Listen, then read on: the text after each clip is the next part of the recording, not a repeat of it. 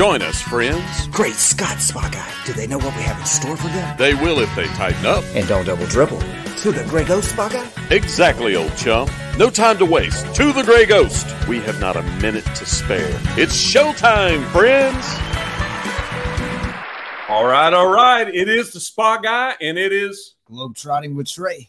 And we are not wishing Cotton was a monkey, but we know that there are a lot of people that do.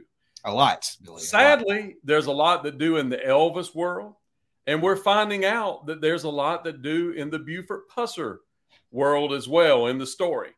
We have a man, this is part two. If you haven't listened to part one, make sure you check it out. That has written a book and is actually writing a new book as well.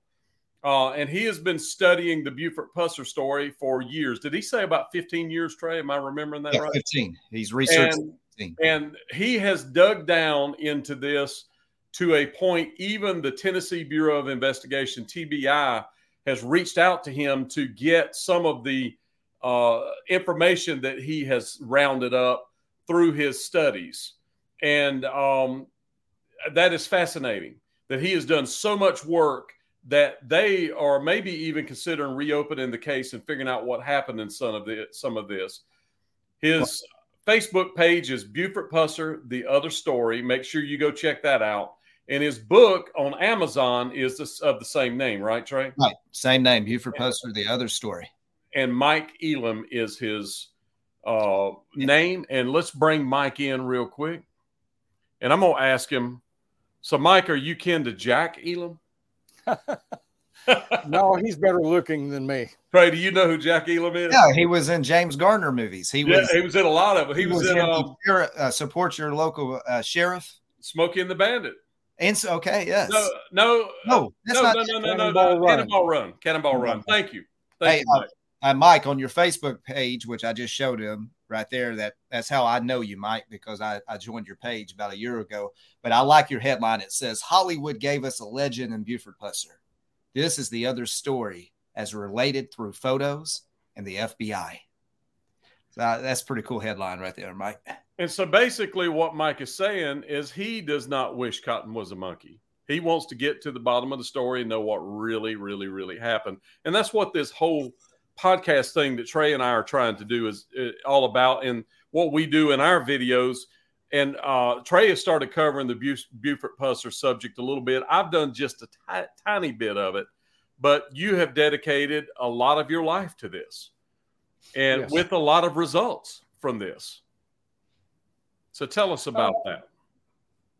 Well, quite a, quite a few things I've learned. I I was like everybody else. I was a Pusser fan uh, when the movies came out. So much so, I wanted to learn more about his actual life. I was in law enforcement at the time myself, and uh, you know started looking around. And like I said in the previous segment, uh, with the use of Al Gore's amazing internet, uh, you know I was able to make contact and find a lot of people uh, people that live their own part of that story. And uh, what I learned was it doesn't match up with what Buford told. So, Mike, on part one, you know, we left off on on I believe it was New Hope Road. Um, and right. if you go and drive down New Hope Road today, there's two different markers. There's a marker at the bridge, and then there's a marker down the road where you told that that's really through what they found there uh, on the second marker, uh, where the uh, the girls, uh, the the wives, I guess, scalp and stuff was actually at. So my question to you is, the the the guy on the motorcycle went to that first crime scene uh, at the bridge. So right. who told the cops that that was the crime scene? Was it Buford? Uh, Pusser? I mean, how did the cops say that that was a crime scene when up the road there was probably the real crime scene. I have no idea really how that they established that. What I can tell you is that Constable R.C. Matlock was there, had his car parked across the road to block passage, uh, supposedly to protect a crime scene. Uh, he had found a couple of shell casings and some uh, broken glass on uh, this bridge. And, you know, of course, that's where Buford said that uh, the car pulled up alongside him, turned on his headlights, fired a couple of shots. They found a couple of shell casings, uh, but they were of different calibers and they were very weathered, like that they had laid out there for a while. And it may be in, uh, nothing more than somebody shooting snapping turtles, whatever, down in that uh, little creek from the bridge. There is a creek. Uh, at any rate, that's where that they uh, somehow assumed that the first ambush uh, took place. Did either one of those shell casings match the the carbine? No. Okay. So they so the other place was actually the crime scene, or at least Uh, part of that was the major one. moving crime scene. That's the other thing. Depending Yeah, on you what had- the story you believe. Yeah. Yeah, yeah, and you got to keep in mind there were several crime scenes. I mean, uh, the bridge was one there, the the first one. Uh, David Shancy Road and New Hope Road, the intersection where all the shell casings were actually found, was one. And then uh, the location where Buford finally stopped in Eastview uh, was yet another crime scene. And I You know, don't know, that's think where the car touched, and all the information was. I don't think we touched on this in the first one. I think we talked about this after between. But you mentioned the two holes in the B pillar on Buford's car, which means the the pillar that would be beside his head to make it appear either somebody really did try to shoot him or they did it to try to make it appear that they shot him. But they were Right. a terrible shot. If they shot all those different times and only hit him one time, but hit the B pillar twice, and the second thing would be that um, uh, the blood spatter that you mentioned would be more conducive to his wife actually being out of the car when she was shot, maybe the first time, placed in the car, and then another shot that gave you the blood spatter around her head on the headrest. Is that reasonable? That's very reasonable. I'm, I'm, you know, I'm personally not totally satisfied that uh, that particular location was where she was killed. Uh, I think that that was certainly a location where it could have happened, but uh, I feel like that is a staged uh, scene that they tried to make it appear. So, Uh, would you be uh, under the uh, the thought that maybe that, and when you say saying stage, he killed her, and then had someone he said, "Hey, I need you to come after me and make it look like you shut the car up, and and make sure you shoot her wherever we're at in the car." But she was already shot. Is that reasonable? Well, I'm thinking more to the term that uh, uh, she could have been killed right there. She could have been killed somewhere else. But that's where they chose to make a crime scene. And that uh, he could have got out, shot up the car, uh, and then the uh, wound to his chin was self inflicted, possibly. Or I've never eliminated the possibility that he had an accomplice that uh, was there to help him and uh, you know was involved whether or even a ricochet? You know, hit him in the chin. He didn't mean to shoot himself.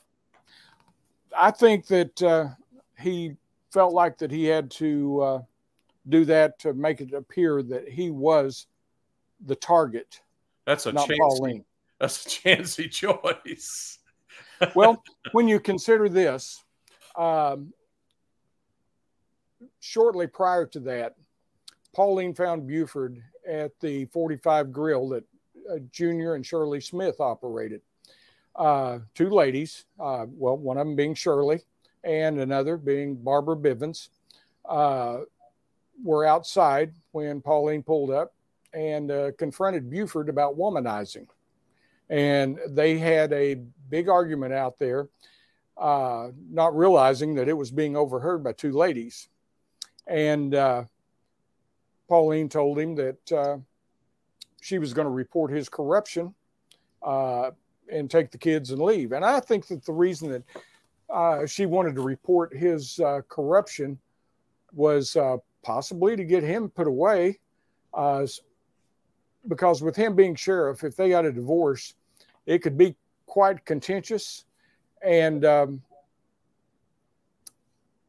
Dwana was their only biological child together, and she felt like that would be her best chance uh, to ensure that she got Dwana in any divorce uh, as if Buford was had this cloud of corruption hanging around him. And it's sad that there is, uh, and I'm not saying all law enforcement, but there is a uh, that uh, being abusive to your spouse appears to be a thing that that happens in some law enforcement. Oh yeah, you know, you've got to look back and realize that um, this was another time. Uh, standards weren't what they are today. Even with today, you still see some abuse, but I, I think for the most part, uh, police officers do a great job. Yeah, I agree. But back then, uh, you know, the sheriff, for instance, uh, he only had two full time deputies. Uh, his salary was low, and he had to provide his own vehicle at first and feed the prisoners out of his salary. Hmm. So, you know, uh, you can kind of understand, if you will, why that he would accept payoffs. Uh, I know other sheriffs did, but I think he took it to a whole new level. and uh, he uh, he took it to rock star status, didn't he? oh man, and and having to pay them out of your salary, having to feed them, you wouldn't want many prisoners. uh, That's a good point. I think the jail would hold 22. Uh, I don't know how crowded it uh, it stayed. Uh, but again, you know, uh, it doesn't matter if you're taking payoffs, you're getting a lot of money. Is his jail still there? It is. Yeah. As a matter of fact, uh, you know, it has been open to the public. You can go up, uh, walk through it. Um, it's it's trust me, it's it's like a walk back in time. And there's Uh, pictures of him facilities there. aren't anything There's like pic- the uh, old facility. There's pictures of him there with the Corvette outside the building. Yes. Yes, and uh, also, and the funeral goes by that building as well, if I remember right. I remember pictures where you can see that same building as the funeral procession goes by. Well, now Am I remembering uh, that right? we may be talking about two different things because uh, the funeral was actually shot in another county. I'm talking about the real funeral. Oh, uh, I think that was in Adamsville. Okay, but there's a building that I remember seeing in a photo, uh, and I'd have to go back and look. But there was something that stuck out to me that it was a building that I saw him in a photo with. That I saw him in the the funeral procession at the same time. Not a, not the movie, the the real thing. But anyway, that's a complete aside. Don't let me uh, Um, sidetrack you there. uh, Mike, the other day you told me let's let's, let's go back to that early morning uh, when the New Hope Road killing happened happens. All right. You you you talked to the to the girl's daughter, right? And she gave you what she remembered from that morning, and actually saw Buford carry her mama to the car. Yes. Now that was interesting. When you told me that. Well, Diane was a teenager. Uh, Buford thought that she was rebellious, uh, so on and so forth. You didn't see her part in the movie at all, but in the uh, played it by a boy, Leif Garrett, right? yes, Mm-hmm. um, you know, Buford had uh, actually had three stepchildren. Uh, there was Mike, there was Diane. Uh, Pauline had another daughter uh, by Pete Vance, and uh, she was born both physically and mentally uh, challenged because uh, they believed that that occurred from abuse that Pauline suffered under her first husband. Hmm. And uh, she couldn't take care of uh, Karen, so she gave her up to uh, for adoption to two of her uh, relatives back in her hometown. And so you have Diane and Karen that are never mentioned in the movie.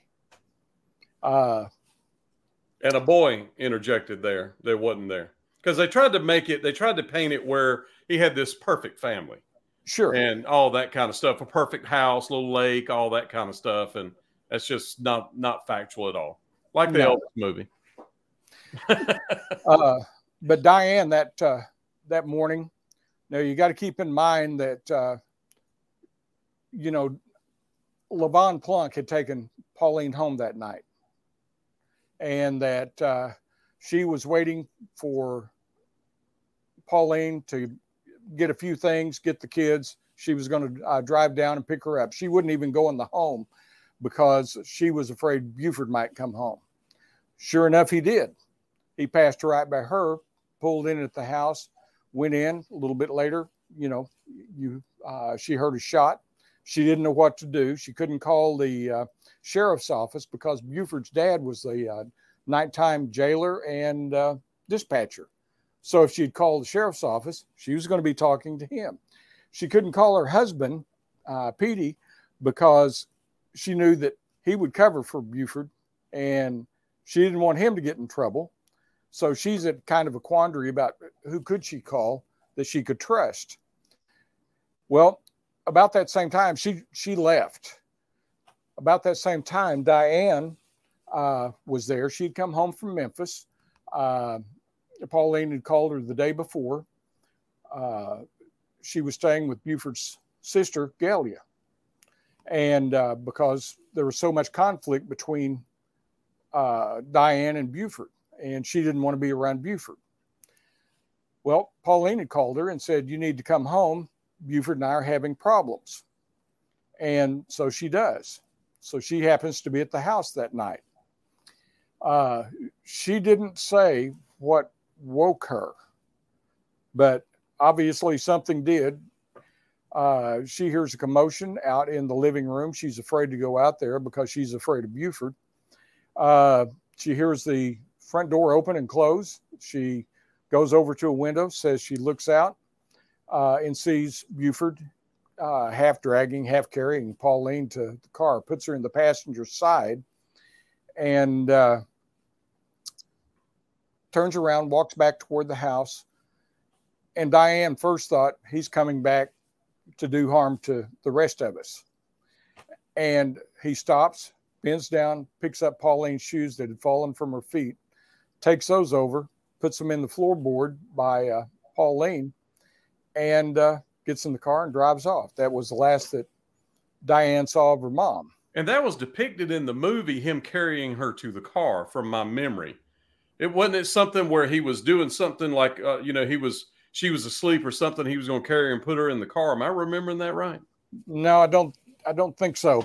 Uh, in the movie, it showed, you know, at the uh, second ambush side, he gets out and, uh, you know, he's holding her. Uh, I remember him it. holding her or taking her or something. It's been a while since I've seen the movie, but yeah. I have a have a recollection of that. So it could have been possible that he harmed her, knocked her out, or something, and then put her in the well, car to decide how he was going to handle it from there. One of the things that uh, I learned several years ago, uh, and more just recently, is that uh, Carl Pusser was at the jail that night. He calls Ward Moore, the county coroner, and tells him, "You've got to get to Buford and Pauline's. Uh, they're in the in a fight, and they're going to kill each other." Well, the coroner, of course, has the power to arrest the sheriff. So he gets in his car, heads to uh, Adamsville. But by the time he gets there, Buford and Pauline are gone. Wow. But he said while he was in the house, he saw droplets of blood on the living room carpet. Not, not spatter, but just droplets. You know, that could have come from a busted lip or, you know, a cut, but uh, it's totally unlike blood spatter. Did they process uh, that as a crime scene at all? They never looked at it, as far as I know, as a crime scene. Unbelievable. See, those are details. That's that is weird, wild stuff right there. Sure. So he harmed her in all likelihood, knocked her out or something, and and then set out to to finish the job at a different place. That's the way it appears. Yeah. Wow. But they make it look like the hero's poor wife was taken from him in the movie. Right. It's uh I, I wanted you to hear that. Totally reverse situation. That is wigwam all day long right there. I wanted yeah. you to hear that part because like why was he carrying her to the car that morning? Unbelievable. That you know, that's a good uh, question. Diane would tell several friends that uh, only people that were close to her. And uh, of course, at the time that she was telling this story, she had no idea that it was going to be made into a movie or anything like that. You know, like others, uh, she alleged that uh, he had abused her. So, you know, you've got uh, all that. Uh, Straight evil is what it sounds like he was. Yes. Just running wild there. And he was the, I mean, could you imagine, Trey, being in a situation where you cannot call the police because it's them that's yeah, doing it? I can't even imagine that. I can't imagine that either. Yeah. And it's a, and it's like that, you know, I guess that small Tennessee town, you know. Yeah. yeah. Oh yeah. Well, you know, Adamsville, for instance, uh, they were so proud of Buford. You know, he was the hometown boy. He had uh, run for sheriff and uh, won uh, by something like uh, I think it was 288 votes. Uh, of course, in the movie, it showed how that a uh, the sheriff was killed in a car accident while he was trying to run Buford down. Uh, there was a sheriff that was killed, but it was, wasn't the way that the movie showed. Uh, that eliminated uh, him as being able to uh, be reelected, of course. He got 307 votes regardless, even though he was dead. Uh, yeah, and that's where the he ran off the road by the bridge or something right. of that nature in the movie. Uh, in all reality, he was about to be indicted for uh, participation in uh, moonshining and uh, was with what was going on at the state line. He was being paid down there as well. So Buford just uh, picked up where he left off. Now, another little tidbit, and, uh, correct me if I'm wrong about this. I think uh, Buford did not get reelected the next time. When the movie came out, he was not the sheriff. Well, he served three terms. Um, Tennessee had a law at the time. You could serve three terms and then you had to sit out. Term limits would apply after six years. And then the movie was being made. He alleged that the reason he lost is because he was spending so much time on the uh, movie and not enough time campaigning. But uh, Coleman, uh, Clifford Coleman, was his opponent in the uh, election uh, in 72 and uh,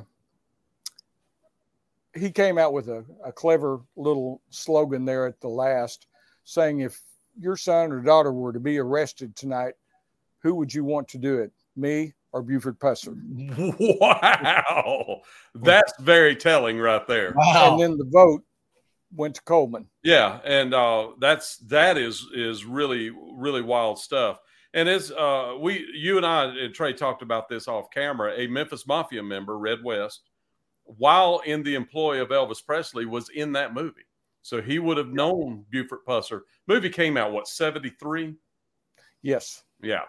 And so, uh, you know, he was in Elvis's employ up until June of 1976. So uh, Elvis would have known Buford. So let's touch this real quick. Um, there's a story that Elvis would have come to Buford's funeral and come to the house, and Buford's daughter claims that Elvis came there, but there's no evidence to support that. What do you take? What do you think? I have found nothing to support that. He had, he was on uh, schedule to do two shows in Las Vegas. Uh, you know, you would think that when he showed up, someone somewhere, even a member of the family there, would have got a photo of Elvis. Uh, they didn't. That's a fact. And there would have so, been cameras around at that time because of all the things going on. No doubt about that. Yeah. And he played Vegas that day. Yeah, he played two shows that two shows, he two shows a day. I just did the timeline uh, based off of the of the funeral, and there's no way that I mean he had he owned an airplane, but there's no way he could have flown there, made an appearance there, and been back and done two shows. It just the, t- the time just doesn't work out. But they say it's, that when you go to the difficult. museum. Yeah, when you and, go and to that what's, museum, what's the point that. in going and uh, sitting in the daughter's room? Yeah, I mean, yeah. Uh, you make a trip like that, and then you don't go to the funeral, and you don't yeah. go. Yeah, and it's sad. She was, uh, uh, and a lot of people attached to Elvis for his mystique as opposed to you know it makes the story bigger, and Right. and I understand that, but uh, that that simply did not happen based off of the evidence. You know, there at the old home uh, motel in Adamsville, uh, Juanita Richardson would tell how that uh, Elvis would come down and ride it with Buford at night, so on and so forth. But you know, a lot of people would say, well, you know, uh, there's stories that people just like to hear. yeah. You know, uh, indicating whether they were true or not. They'd tell. Yeah. And I do So not believe it's just taken up for Elvis in this. I don't believe that Elvis would have been a part of someone that was uh, doing things like he was doing. You know, Well, you know that that's another thing I run into on my Facebook page is, uh, for instance, people will say, "Well, uh, you know, uh, why is there nobody coming out and uh, saying these things other than just a few of you?" And it's kind of like, well, uh, because they'll claim claim that they knew Buford, they were friends with Buford, and you know, I always have to ask, well, did he ever take you with him when he went to get payoffs? Did he ever take you with him when he was womanizing? Uh, you know, well, no. Well, then you weren't really close friends then. Uh, So, because those are the sort of things that you'd have to be really close to be involved. Absolutely. It'd have to be someone that he trusted 100%. So I'm going to uh, tell you a phrase that we use in the Elvis world. And it, or uh, I have this, I've coined this phrase, MBB, MBE is what we call it. That you, Munchausen is a person that, that pretends that they're sick for attention or money. Munchausen by proxy is someone that pretends a family member or a child is sick for attention or money. Munchausen by Elvis is someone that pretends that they knew Elvis better than they really did. So you actually have MBB. You got Munchausen by Buford. so MBB is what you're running into. I, I guess thinking- so. I was thinking the same thing, Billy. It is so crazy the stuff that these people do, and you're actually getting death threats and people uh, doing all kinds of crazy stuff to you because you're pursuing the truth. Yeah, makes no sense. I mean, uh, the truth is what it is, and I mean, the truth doesn't have an agenda. It is So- the truth. I agree, and and I get the same thing. Trey and I get death threats and people mad at us because we're trying to figure out what really happened, not what somebody wants to pretend happened. We're Oh, just no, I've had with the story. I've had uh, things happen like uh, oh one guy got on uh, a page and he was listing uh, where my wife was employed, uh, phone numbers, our address, my sons, their families, my grandkids, and uh, he was a former police officer. That's a good way for him to get in a bunch of trouble. I hope he did. Uh, well, he had a badge on his uh, site that says retired, and I talked to his uh, chief, and he said no, it should have said fired. Uh-huh. So you know, Aha. I like that because Yeah. you can't do that stuff. You know, Yeah. That's- And I'm sorry, uh, we're getting away from the subject. So, Trey, do you have uh, another? yeah. Okay. So in the movie, uh, in the movie, Mike, they depict uh, Buford Pusser about getting killed in the Plantation Club. yeah, and uh, the plantation club when i when i stood there at the shamrock motel it was to the right of me across the street the old location of it did on the Mississippi side. did that happen mike No, I can't find any evidence whatsoever. Uh, as a matter of fact, that's how I met Dennis Hathcock. Was uh, on a forum one night. Um, Dennis, his dad W.O. ran that place, and I was on a gun forum one night, and uh, they were talking about a little handgun that like Pauline used to carry, and whenever they said Pauline Pusser, the subject uh, changes to Buford and I'm listening to all these guys as they're typing out what a great guy Buford was and so on.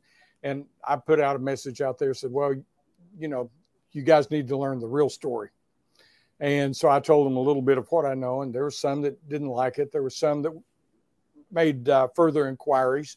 At any rate, a little bit later, I get a call, and uh, this guy was asking me, he says, uh, "Where'd you get all your information about uh, Buford?" And I said, "Well, I've researched him for a while." And after a while, I asked him, I said, okay, I would like to know who I'm speaking with. And he said, well, my name is Dennis Hathcock. And I knew instantly who he was because I'd ran across his name in a uh, uh, newspaper where it told about his participation that night. Uh, got a copy of it right here where it says uh, Buford Pusser, legend, a hoax. And it mentions uh, Dennis in there as uh, following him around that night. Well, as I got to interviewing Dennis, you know, I looked for police reports about that incident, about uh, uh, medical reports. You couldn't find anything. Newspaper items, none exist. Uh, look for witnesses, and th- there's absolutely nothing to support that story. And you know, you assumed at that point that that was just one of those fantastic tales that Buford made up, kind of like the uh, story that he told of uh, watching as Louise Hathcock when he was in high school. He went down to the state line with some buddies, and he said, uh, you know, he watched Louise Hathcock uh, beat this sailor to death with a ball peen hammer at the White Iris. Mm. Well, that would have been 1956. White Iris didn't open until some, something like 1962. Uh, I kept researching the story and I found a uh, sailor, uh, actually a naval aviator, uh, who had been beaten at the uh, 45 Club. So I called and I did a lot of work to trace uh, track his family down, and they live in Pensacola, Florida. And I find out that uh, instead of the young aviator dying like that uh, Buford said he did, he lived until November of 2012. Uh, served uh, in Vietnam. He was uh, both a helicopter pilot and a uh, he flew A4s, little Skyhawks. And when he got out of the Navy and the Marines, he opened a business in Pensacola. his name was Kenneth Wayne McCoy. Uh, his family lived in uh, Walnut, which is real close to the state line, about 20 miles out. And, uh, you know, what really happened was it happened on the Mississippi side of the uh, state line at the 45 Club. And uh, it was Towhead White that he got into it with. They were going to take their fight off site about a quarter, half a mile away. Uh, and when McCoy was getting out of his vehicle, White was already out of his. And uh, the story goes that he hit McCoy in the back of the head, knocked him unconscious. Uh, he and his buddies uh, kicked and stomped McCoy for a little while. And then when uh, Towhead left, uh, they think he ran over McCoy's legs with his car. And they sent me a photograph of uh, their dad on crutches in Baptist uh, Hospital. So, you know, the story that Buford told about seeing Louise murder this person, she wasn't even involved. It was Towhead White, and the guy didn't die. And he so had another kids. one of those legend builders. Yeah, he had kids. It, MBB. And uh, so you you mentioned that you're writing a book about Towhead, which was tell everybody who Towhead was, as opposed to Louise. Okay. Uh, he was born and uh, grew up over in the Delta area. His name was Carl Douglas White. Uh, he came to the state line with Junior Smith, who was from Tutwiler over in the Delta area. And they went in, uh, got jobs from Jack Hathcock at the 45 Club. Uh, the story goes that uh, when Jack asked them what uh, they were qualified to do. Now, keep in mind, uh, they were teenagers. Uh, Junior was about 18, Towhead was about 15 at the time. And uh, they said bodyguards. And uh, allegedly, Jack kind of laughed and says, Well, I've already got a bodyguard. He's right over there. And uh, Junior stood there with Jack as Towhead went over. I guess the bodyguard thought he was going to get a handshake. And instead, he got Towhead's foot up to the side of the head. And uh, so they nicknamed him Towhead for toe to the head oh. rather than towhead for the color of the hair, but a lot of people confuse that. I tried to figure that out and could not. I thought it was like his his head looked like a toe or something. I could not but, understand. That's incredible. So but, did the uh, bodyguard beat him down, or what happened? Pardon? Did the bodyguard beat him down when he kicked him beside the head? Oh no, he was pretty much out of it. wow. And uh, so Towhead or uh, Jack hired him, uh, you know, basically to pick up money from different places that he had income coming in, and uh, so on. Uh, as they became a little more trusted, well, Towhead was there to uh, uh, kind of watch after the 45 Club, uh, even though he was young. Uh, you know, he was tall, uh, about six three, went around 200 pounds. Uh, all the ladies I've talked to said, you know, that when you saw Towhead drive down the street in a Cadillac, he was so well dressed, he was so handsome. It was just like seeing Elvis drive down. Hmm. So he had quite of a reputation with the ladies, and most of them say that he was uh, polite, very courteous, so on. And uh, at the same time, they would tell you he could be very deadly. You know, it just depended on you and which side of him you you were on. Mm-hmm. He wanted to be known as the Al Capone of the South. Al Capone. And uh, when Jack and Louise got divorced in 1957, uh, Towhead saw that as an opportunity to kind of move in to the state line, and uh, he started romancing uh, Louise, even though she was something like 17 years older than him. And uh, a lot of things that people don't know is that Jack and Louise continued to operate the Shamrock just like they always had, even though they were divorced. And Jack lived in the back of the restaurant in a small room. And uh, of course, in the divorce, he kept the state line properties uh, while Louise took their home in Corinth. And uh, but Towhead, I think, saw the uh, state line as just a gold mine and started thinking about how that they could uh, he could take control of it. And that's when he started romancing uh, Louise she fell in love with him being a younger man, so on and so forth. And then one night, uh, you know, Louise called Jack over to her room. He comes over. Now, the story is that uh, officially, that Jack wanted to make love to her. She resisted. Uh, he started to beat her. And so she got a gun and shot him. Well, the other story, and this is told by people who were there, uh, is that uh, Towhead was in the room when Jack got there, and there was an argument. Louise kept a lot of family there at the motel, uh, often in rooms two and three, and they had adjoining doors.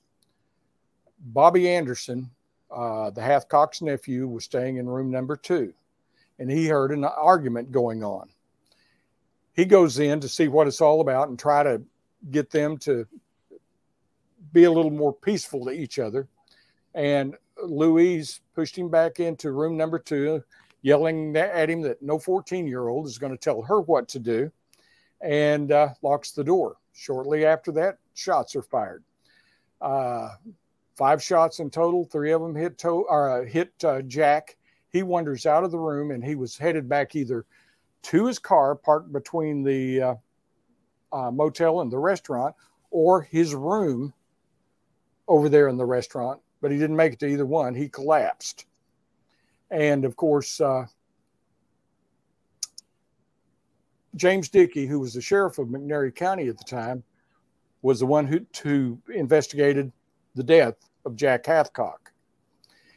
Uh, of course, it was kind of a one sided investigation, in my opinion. Uh, you never heard anything in his reports about uh, either Towhead or Bobby Anderson, the nephew, uh, but the newspapers had Bobby's name listed in it as being there. uh, as a 14 year old boy. Uh, so after that, Jack and Louis, or I mean, uh, Towhead and uh, Louise become an item. Even their family, the Hathcock family, thinks that they may have been married, although no one has been able to find a actual marriage license. The FBI files uh, sh- sh- refer to him as a common law uh, mm. husband, uh, wife type situation. And I do have uh, copies of her last driver's license and uh, last social security card showing her name is Louise White.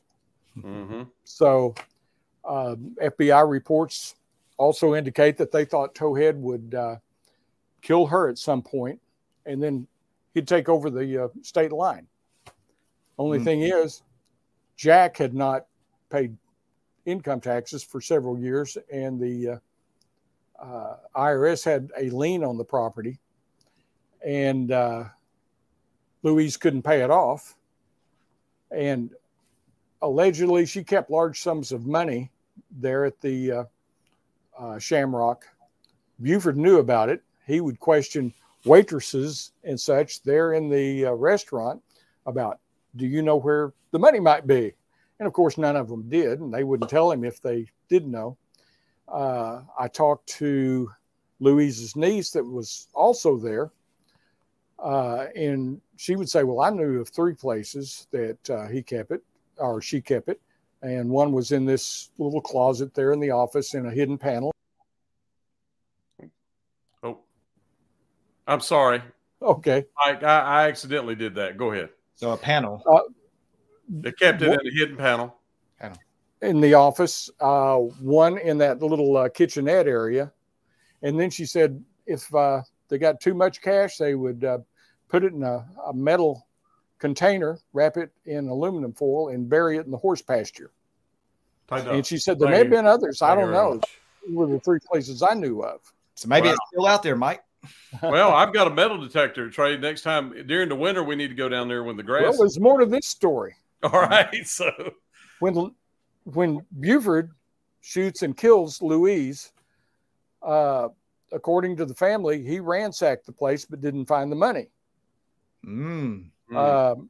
that money was the motive for him to kill her, they believe. And then Towhead, who is serving a prison term for three state moonshine operation that he had been convicted of, gets out of prison to attend her funeral.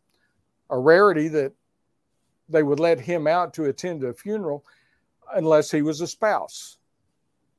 So the family is surprised when he shows up for the funeral. And, uh, you know, he, he was at a service for her the uh, night before.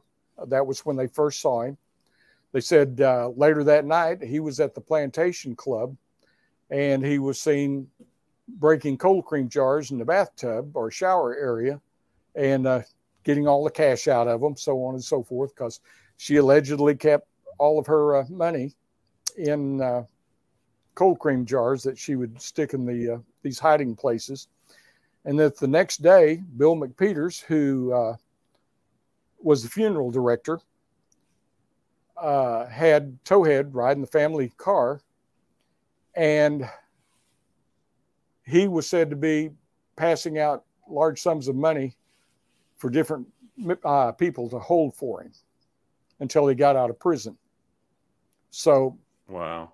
If uh, what the family tells me is true, uh, you know, Louise was uh, just a opportunity when she was killed for him to get out and collect the money. Uh, since he wasn't going to be able to get it, get the uh, state line properties, since it was under uh, IRS control, and there you have another mystery in this whole story. Wow. Wow. That's a fascinating story. And uh, another 45 minutes has gone by like almost instantly. When was the, when was the Shamrock torn down, Mike? Uh, it actually was torn down along about ni- 1990, somewhere in through there. Uh, it had gone through several hands. W.O. Hathcock and Howard Bunch uh, purchased it after uh, Louise was killed, purchased, purchased it from the IRS. Uh, they held it for just a short time and then they sold it, and it went through different transactions along the way. And, uh, you know, eventually became in uh, disrepair. Yeah. And the restaurant actually went up in a uh, grease fire. Mm. It was still operating and it went up in a grease fire. So they just went in and dozed the place. Yeah. I did find a mattress out there, Mike. There was you a mattress out there. oh. So I was like, whoa, maybe this was her bed. maybe somebody's still staying here. well, when I was there, I, I picked up a brick from the shamrock to use as a paperweight. So yeah, yeah. There was there's yeah. still some bricks out there. I saw. I actually I found the side of the uh, restaurant, uh, the foundation, and you can see where it, the bricks line all the way down in a row where the wall was. Yeah. You know, they had a little club type room back in the back, but you know the odd part was uh, how the, the movie showed all the uh, gambling that went on at the Plantation Club. Uh, there wasn't a back room over there. It was all either bar or dance floor or living quarters for the Hathcocks, you know, because they knew if uh, you didn't stay there, somebody would burn your place down. Mm-hmm. Okay. So uh, uh, the movie just misrepresented so much. Yeah, yeah. the entire story. It sounds yeah. sounds familiar. Mm-hmm. Well, Mike, thank you so much, my friend. We uh, time is up. Part two was fascinating. Part one was fascinating. Trey, tell them how to find the website and his book?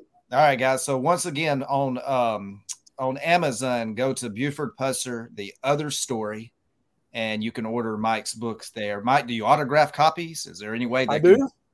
Uh, here's the book. It's uh, eight and a half by eleven. I did it in uh, that size so that uh, documents and photographs would be easily seen. Uh, so I'll Lots go order one today. Yeah, get it autographed, Billy. Yep. And also, the Facebook page, Mike, is the same thing. Buford Pusser, the other story. The other story. Right there. So it's a story that nobody else tells. Mm-hmm. Go follow him on Facebook right now, guys. I'm telling you, it's fascinating. The stuff that you'll see. You he, he shares a lot of photos, documents, and stories, just like we talked about today. Fascinating. Thank you so much, Mike. We really appreciate you, friend. And right. uh, we will have you on again at some point. We got so much more to talk about. Oh, so, yes, we do. so you guys just got a little bit of a taste. We're going to uh, uh, say adios. Everybody stand by. Maybe. yeah, I'm I'm working on it. So Trey, fascinating stuff, man. Yep, fascinating. cool. I thought you would enjoy this uh, hearing those stories and just kind of, you know, through through a lot of research and documentation. And you know, just like me and you know, these people back then didn't think of three morons, me and you and Mike, that we're gonna research out, use the internet for our advantage, go find documentations, you know, so stuff that is talked about and done back then we can like look at things today and like you know what that just don't add up because of this paper Plus, when you're on the internet, people watch you and go, "Oh, I know this piece of that story." So Mike has been able to gather all the pieces, and he's basically a, a depository for the pieces of the Buford puzzle story, and that's that's how you get to the bottom of it. That's why the Tennessee Bureau of Investigation reached out to Mike because he's done his homework. Mike is, as Elvis would say, taking care of business. That's right, and he is not wishing Cotton was a monkey. That is a fact.